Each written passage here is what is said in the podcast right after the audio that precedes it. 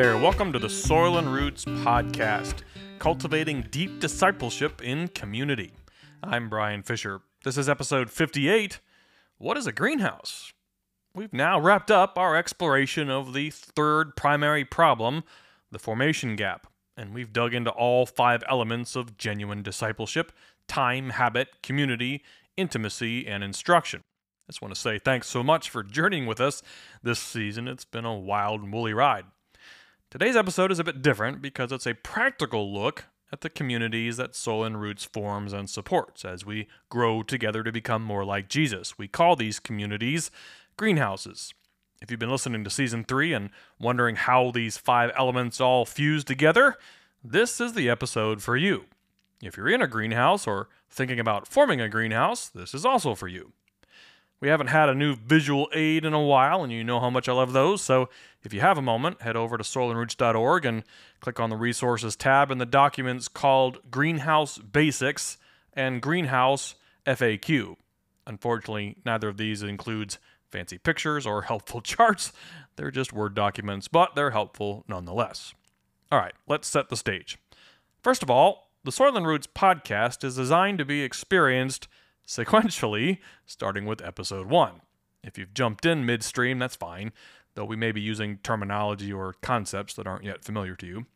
We've just finished exploring the last key element of instruction and how it's essential that we experience instruction that is repetitious and that slowly introduces us to more complex topics over time. I've attempted to build this entire podcast journey with that in mind. If you started at the beginning, you've probably noticed I often give short, repetitious reviews of what we've covered so far before launching into a new idea. I'm doing that right now. Sometimes I include entire bonus episodes that draw large blocks of ideas and concepts together. We continue to reinforce older material as we explore new, more complex material. Season 1 includes episodes 1 to 13. It's an introduction to Soil and Roots, and it explores the premise that Though we talk about making disciples all the time, we're actually struggling to do it. Many of us have this sense there's more to the Christian life than what we're experiencing. Jesus promised we'd do greater works than him, but if we're honest, we're not sure that promise really characterizes our lives. Because of the typical Western chaotic lifestyle and technology that promises to bring us together but rarely does, and Christian lives that are often segmented and disconnected, Many of us struggle with a sometimes hidden sense of disconnection from God, from others, from ourselves, and even from God's second book. Early on in season one, Soil Roots then took a turn from the traditional, customary, generally accurate explanations for why we might be experiencing this disconnection. Most of us know we should read our Bibles and go to church, that we should be serving and volunteering and evangelizing and praying and tithing. But I proposed in season one that the primary reason for this disconnection is actually found in a surprising, usually overlooked place. It's not in our thoughts or even in our beliefs, it's in the realm of ideas, the mostly unconscious assumptions and principles that power and govern our hearts. That's where the name Soil and Roots comes from. Our hearts are our roots, and our roots are planted in systems of ideas, the soil takes a while to get our arms around this concept of ideas, but once we start to recognize them, we begin to uncover them everywhere in our hearts, the hearts of others, and in entire communities and cultures. Learning to recognize and identify ideas in the air and ideas in the soil functions a bit like a humbling superpower. I say that tongue in cheek, but it really does help to understand the reality in which we find ourselves. Theologian Dallas Willard proposed that discipleship is about the progressive transformation of these ideas, the gradual forming of dark ideas into light ideas. Now, season 2, which runs from episodes 14 to 25, is about how we explore and identify these deep rooted ideas and desires that power us. Many well meaning people hold to the unconscious conclusion that the human heart is incapable of being formed and transformed beyond our salvation. There's very little vision or expectation of becoming more like Jesus, of being sanctified, of experiencing deep discipleship in our current era, of our ongoing character formation. Though we generally accept we can become reconciled to God, there is little expectation that the gospel also encompasses the redemption of our relationship with others, or with ourselves, or even God's good earth. However, the Bible paints a different picture. We can, in fact, discern the ideas and desires that govern our hearts. We can compare them to the heart of Jesus and be intentionally formed to become more like Him. And the process isn't all that complicated. God has wired each of us with eight simple indicators that point down to the bedrock of our hearts. By exploring these indicators with God and some trusted, safe friends, we can and should discern where our hearts beat in time with Jesus and where they don't. By exploring our thought patterns, our emotional tendencies, our behaviors, our relationships, our health, our words, and how we use time and money, we can get a pretty clear picture of what's going on down there, if, that is, we're courageously curious. We call this ongoing process heart view, this partnership with God and others to help us read our indicators in order to understand our soil and roots. Heart view is a spiritual discipline, it's a habit essential to journeying through deep discipleship. Now, season 3 stretches from episode 26 through next week's episode, and it builds on the previous seasons. If discipleship is about character formation through this transformation of ideas, and we can discern our unconscious ideas using heart view, what sort of environments and communities do we need in order to experience this spiritual change? Well, the best community in which to journey to become more like Jesus to resolve this disconnection and this sense that there's more to the Christian life is one that intentionally embraces five key elements. Key elements that are common to any human formative experience time, habit, community, intimacy, and instruction. And Soil and Roots calls these specific communities greenhouses. A greenhouse is simply a way to replicate the type of communities that Jesus and the early disciples modeled. These types of communities have, in large part, been lost to Westerners in the last 150 years or so, and so Soil and Roots as an organization seeks to restore New Testament spiritual formation through cultivating and supporting these greenhouses. There's a particular personality or flavor to the Soil and Roots greenhouses. They intentionally seek to help resolve the current three primary problems in the West, all of which are based on faulty ideas that make it difficult for us to experience this deep discipleship the West has largely forgotten the kingdom. We may embrace Jesus as our personal Savior, but we have very little vision for him as the King of the cosmos.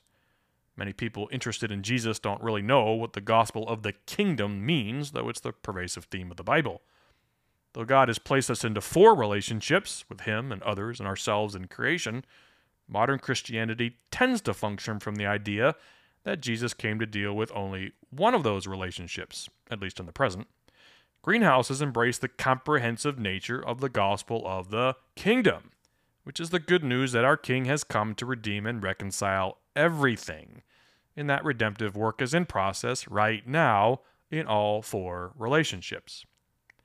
Because we live in an age of hyper rationality, at least when it's convenient, modern Christianity has lost much of its understanding of story. If being a disciple means becoming more like Jesus, not only do we need to know Him, we do need to know ourselves. If we don't embrace discipleship as the practice of exploring both the object and the subject of our formation, we'll find ourselves in a dilemma, a discipleship dilemma.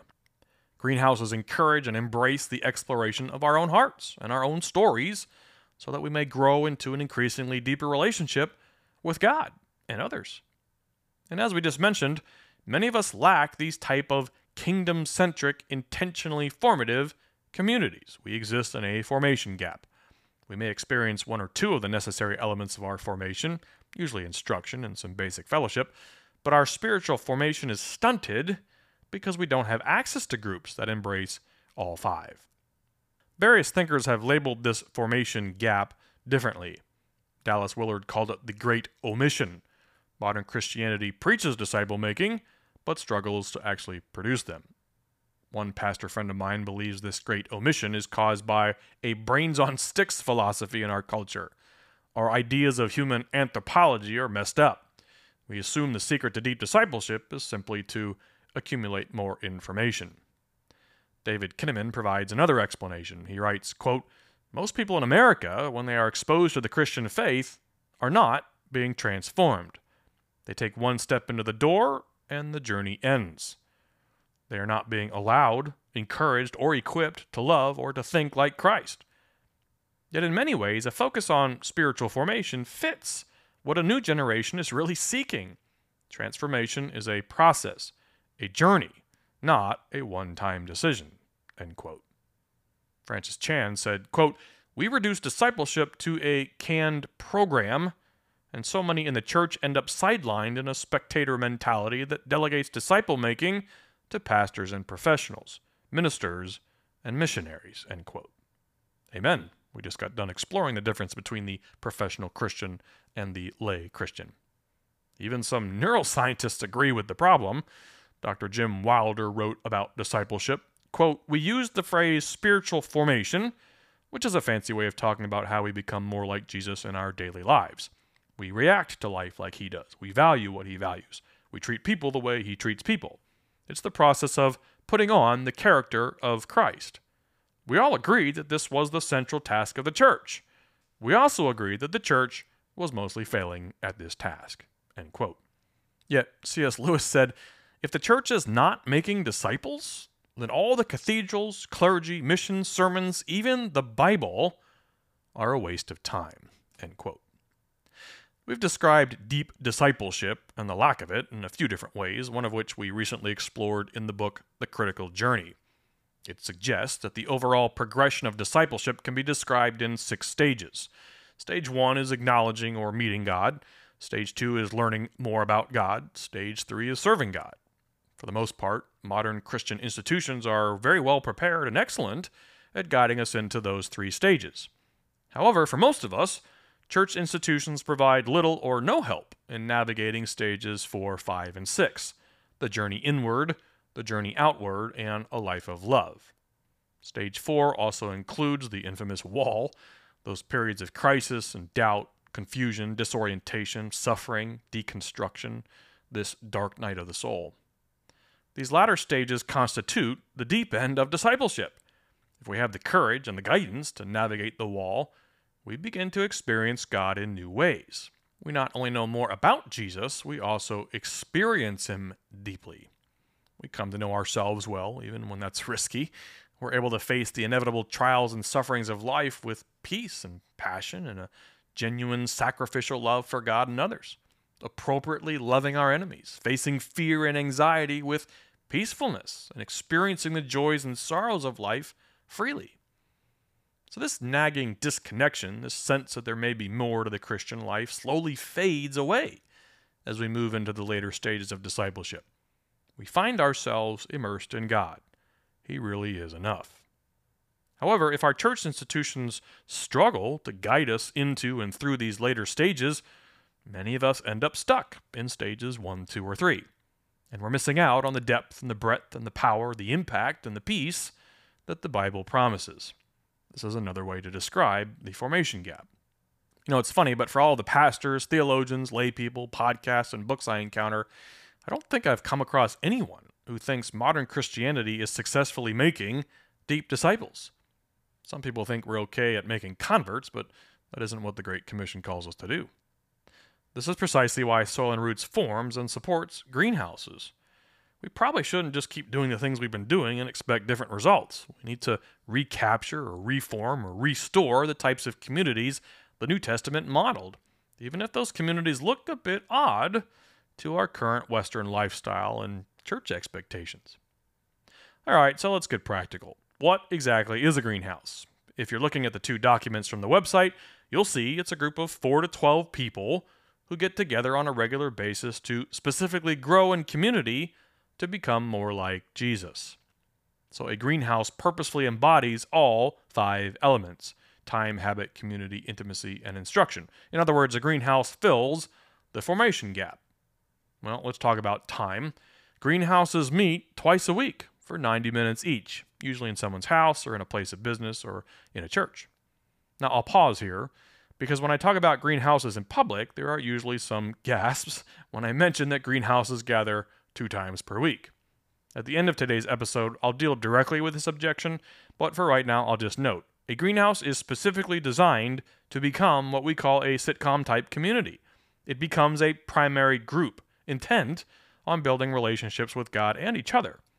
Because time is a necessary element in our formation, and time with each other is so important, a greenhouse prioritizes time. There are three roles in a greenhouse the facilitator, the host, and the participants. The facilitator is a critical role because he or she starts and ends the gathering on time and moves the group through the various rhythms and helps to listen and guide the conversation. Greenhouses follow the so called Vince Lombardi rule. He was a famous football coach who said, Early is on time, and on time is late. So, a facilitator honors everyone's time by kicking off the gathering on time and ending it on time every time. In most cases, that means the group needs to arrive a few minutes early in order to get settled in. The host is essential because he or she coordinates the location and the environment and the food. More on that in a minute. The facilitator and the host are sometimes the same person or maybe a couple. In our greenhouse, I play the role of facilitator and Jessica is the host. Everyone else is a deeply valued, necessary participant. The first weekly gathering centers around two what we call rhythms reflection and exploration. After a short time of prayer and announcements, and everyone taking a turn to share some good news, the facilitator moves into a time of reflection. This is an open time for anyone to share something from the previous week's gatherings. This may be a comment that someone made that had an impact, or something they learned from their prayer time, a thought or a conclusion that was particularly helpful, or something they didn't agree with and they want to explore further. After some time and reflection, the facilitator moves into the rhythm we call exploration. Right now, the basis for this rhythm is this podcast. Greenhouses work through one Soil and Roots episode per week in order on their own time, and then they explore the episode during the gathering. Greenhouses delve into the Bible, into personal stories, and into some pretty deep places in order to draw out and pick apart the key ideas and topics from that week's episode. Soil and Roots provides basic exploration questions for each episode for the facilitator, so there's virtually no preparation except listening to or reading that week's episode. The exploration rhythm is not a time of teaching. The podcast episode provides the raw material. The facilitator's role is to guide an open discussion. Remember, less monologue, more dialogue. The facilitator may get through all of the provided questions or maybe just one. Because we live in an era of instantly available and fabulous teaching, this is not a typical Bible study or instructional course. This is a time for the community to explore and discuss how we grow to become more like Jesus, and we use the podcast episodes as a starting point. So doubt, disagreement, and polite debate are welcomed. And trust me, it happens. Providing everyone in the group is respectful and reasonable, this is an intentional time where ideas get poked and prodded and worked out and beaten up. That's the point. The facilitator then closes the gathering with prayer and any last minute announcements, and the host may need to cover a few things for gathering two. That's because the second gathering of the week is what we jokingly refer to as the gastro gathering. This time together features a meal every week. Eating together played a crucial role in New Testament discipleship, so greenhouses make it a point to enjoy time of eating and sharing each week. Gathering 2 also features two rhythms soul care and spiritual habits. These words may be unfamiliar to you, but both of them are ancient practices that have been used in Christian contexts for generations. After everyone has filled their plates with great food, the facilitator once again starts on time with prayer and announcements and some shared good news. Then the group moves into a time of soul care. Now, we explored soul care back in episode 42. We're borrowing this rhythm from what used to be called the class meeting, which was a small weekly community gathering instrumental in the growth and formation of the Methodist Church a few hundred years ago. Now, I'm not Methodist, but John Wesley was onto something, and he borrowed this rhythm from more ancient discipleship communities.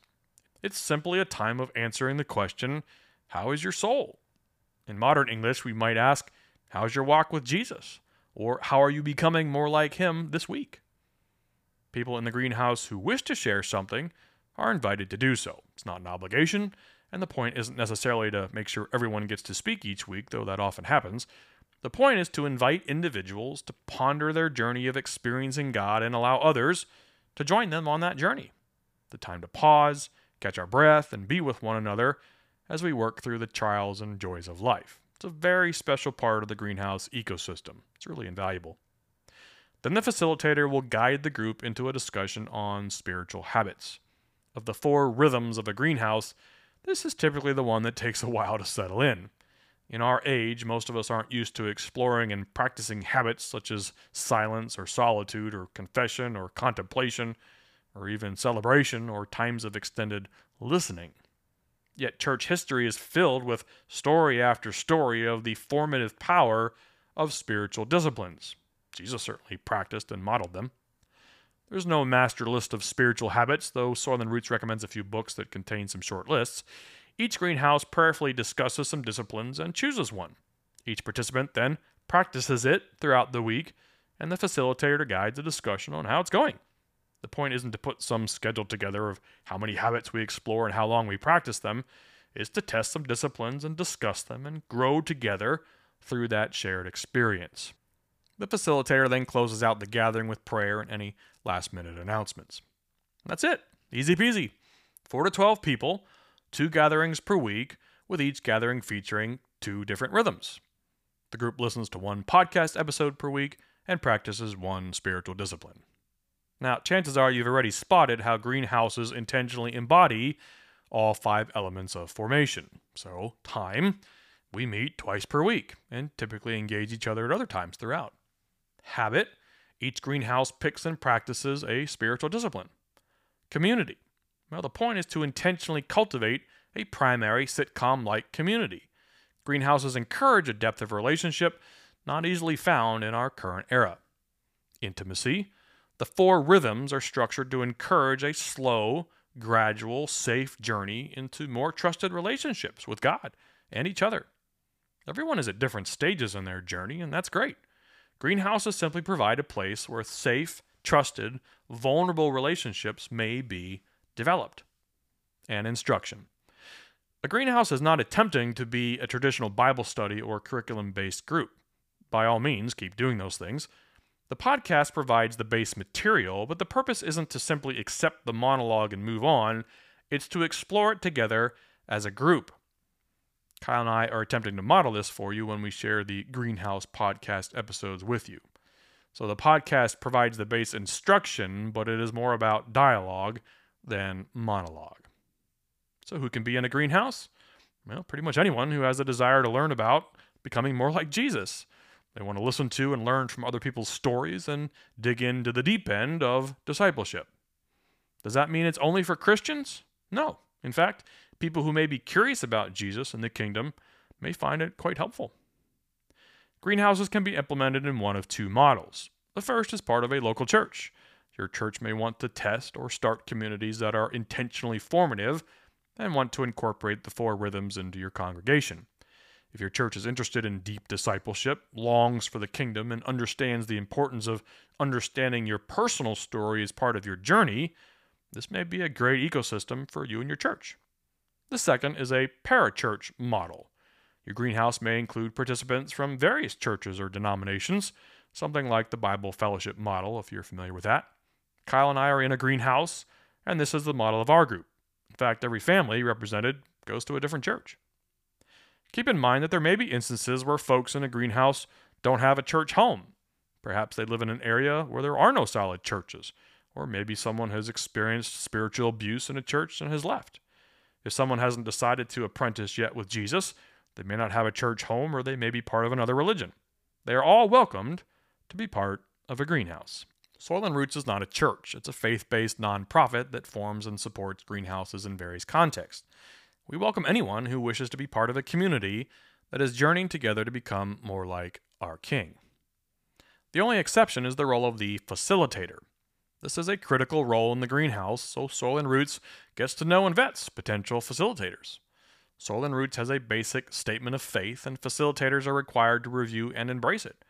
Also, though we certainly don't expect a facilitator to agree with everything said on the podcast, they at least need to be sympathetic to its basic themes, things like the three primary problems, heart view, and the five key elements of formation. But remember, the facilitator is not an instructor.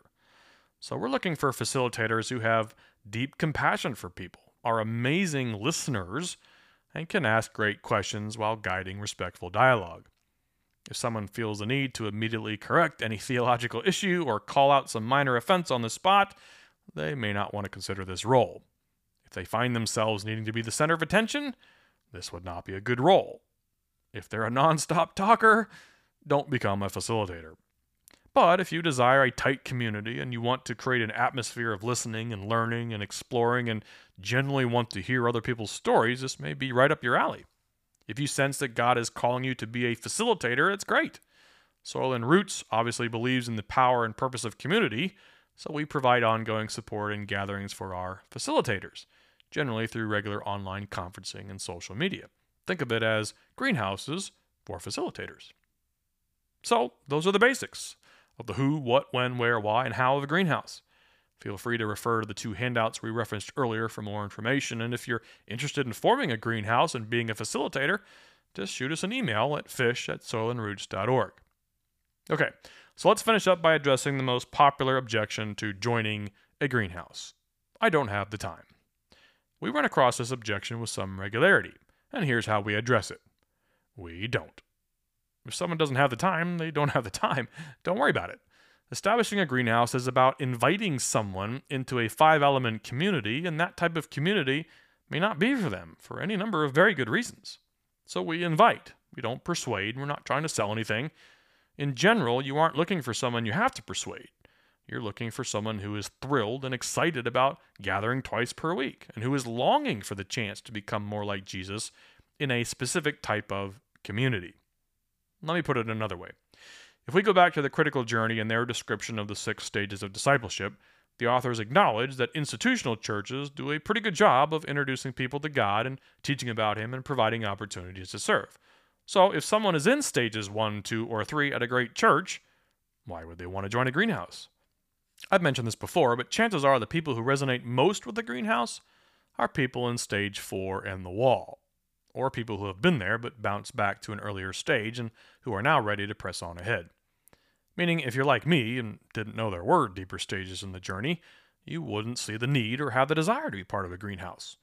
But if you've been in crisis, if you've ever doubted parts of your faith or questioned things you once thought were solid, if you find yourself longing for a deep sense of community, if you want somewhere to be able to share and explore your own story and hear others, and if you want to know more about this kingdom thing, a greenhouse may well be for you. And there certainly are situations where people are already in intentional five element communities, perhaps in their church or a friend group. The point is, not everybody wants to or should be in a greenhouse. When we started our greenhouse, we prayed that God would draw the people to it that want to engage in the journey we're on, and He did.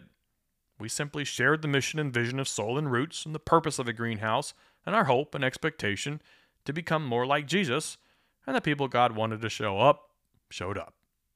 Trust me, the people who have hit the wall and recognize the need for a primary community will make the time. In fact, it will be a joy for them to do so. We invite, we don't persuade. And for those who don't have the time, we remain inviting if their situation changes down the road. And that, folks, is a greenhouse. The next episode is the last of season three, and Kyle and I will greenhouse, well, the greenhouse. We'll explore the things we've covered here and share some experiences from our group. Hey, thanks for listening. If you like the podcast, share the podcast and give it a great rating on your favorite podcast platform. Soil and Roots is a nonprofit, faith based organization supported by people just like you.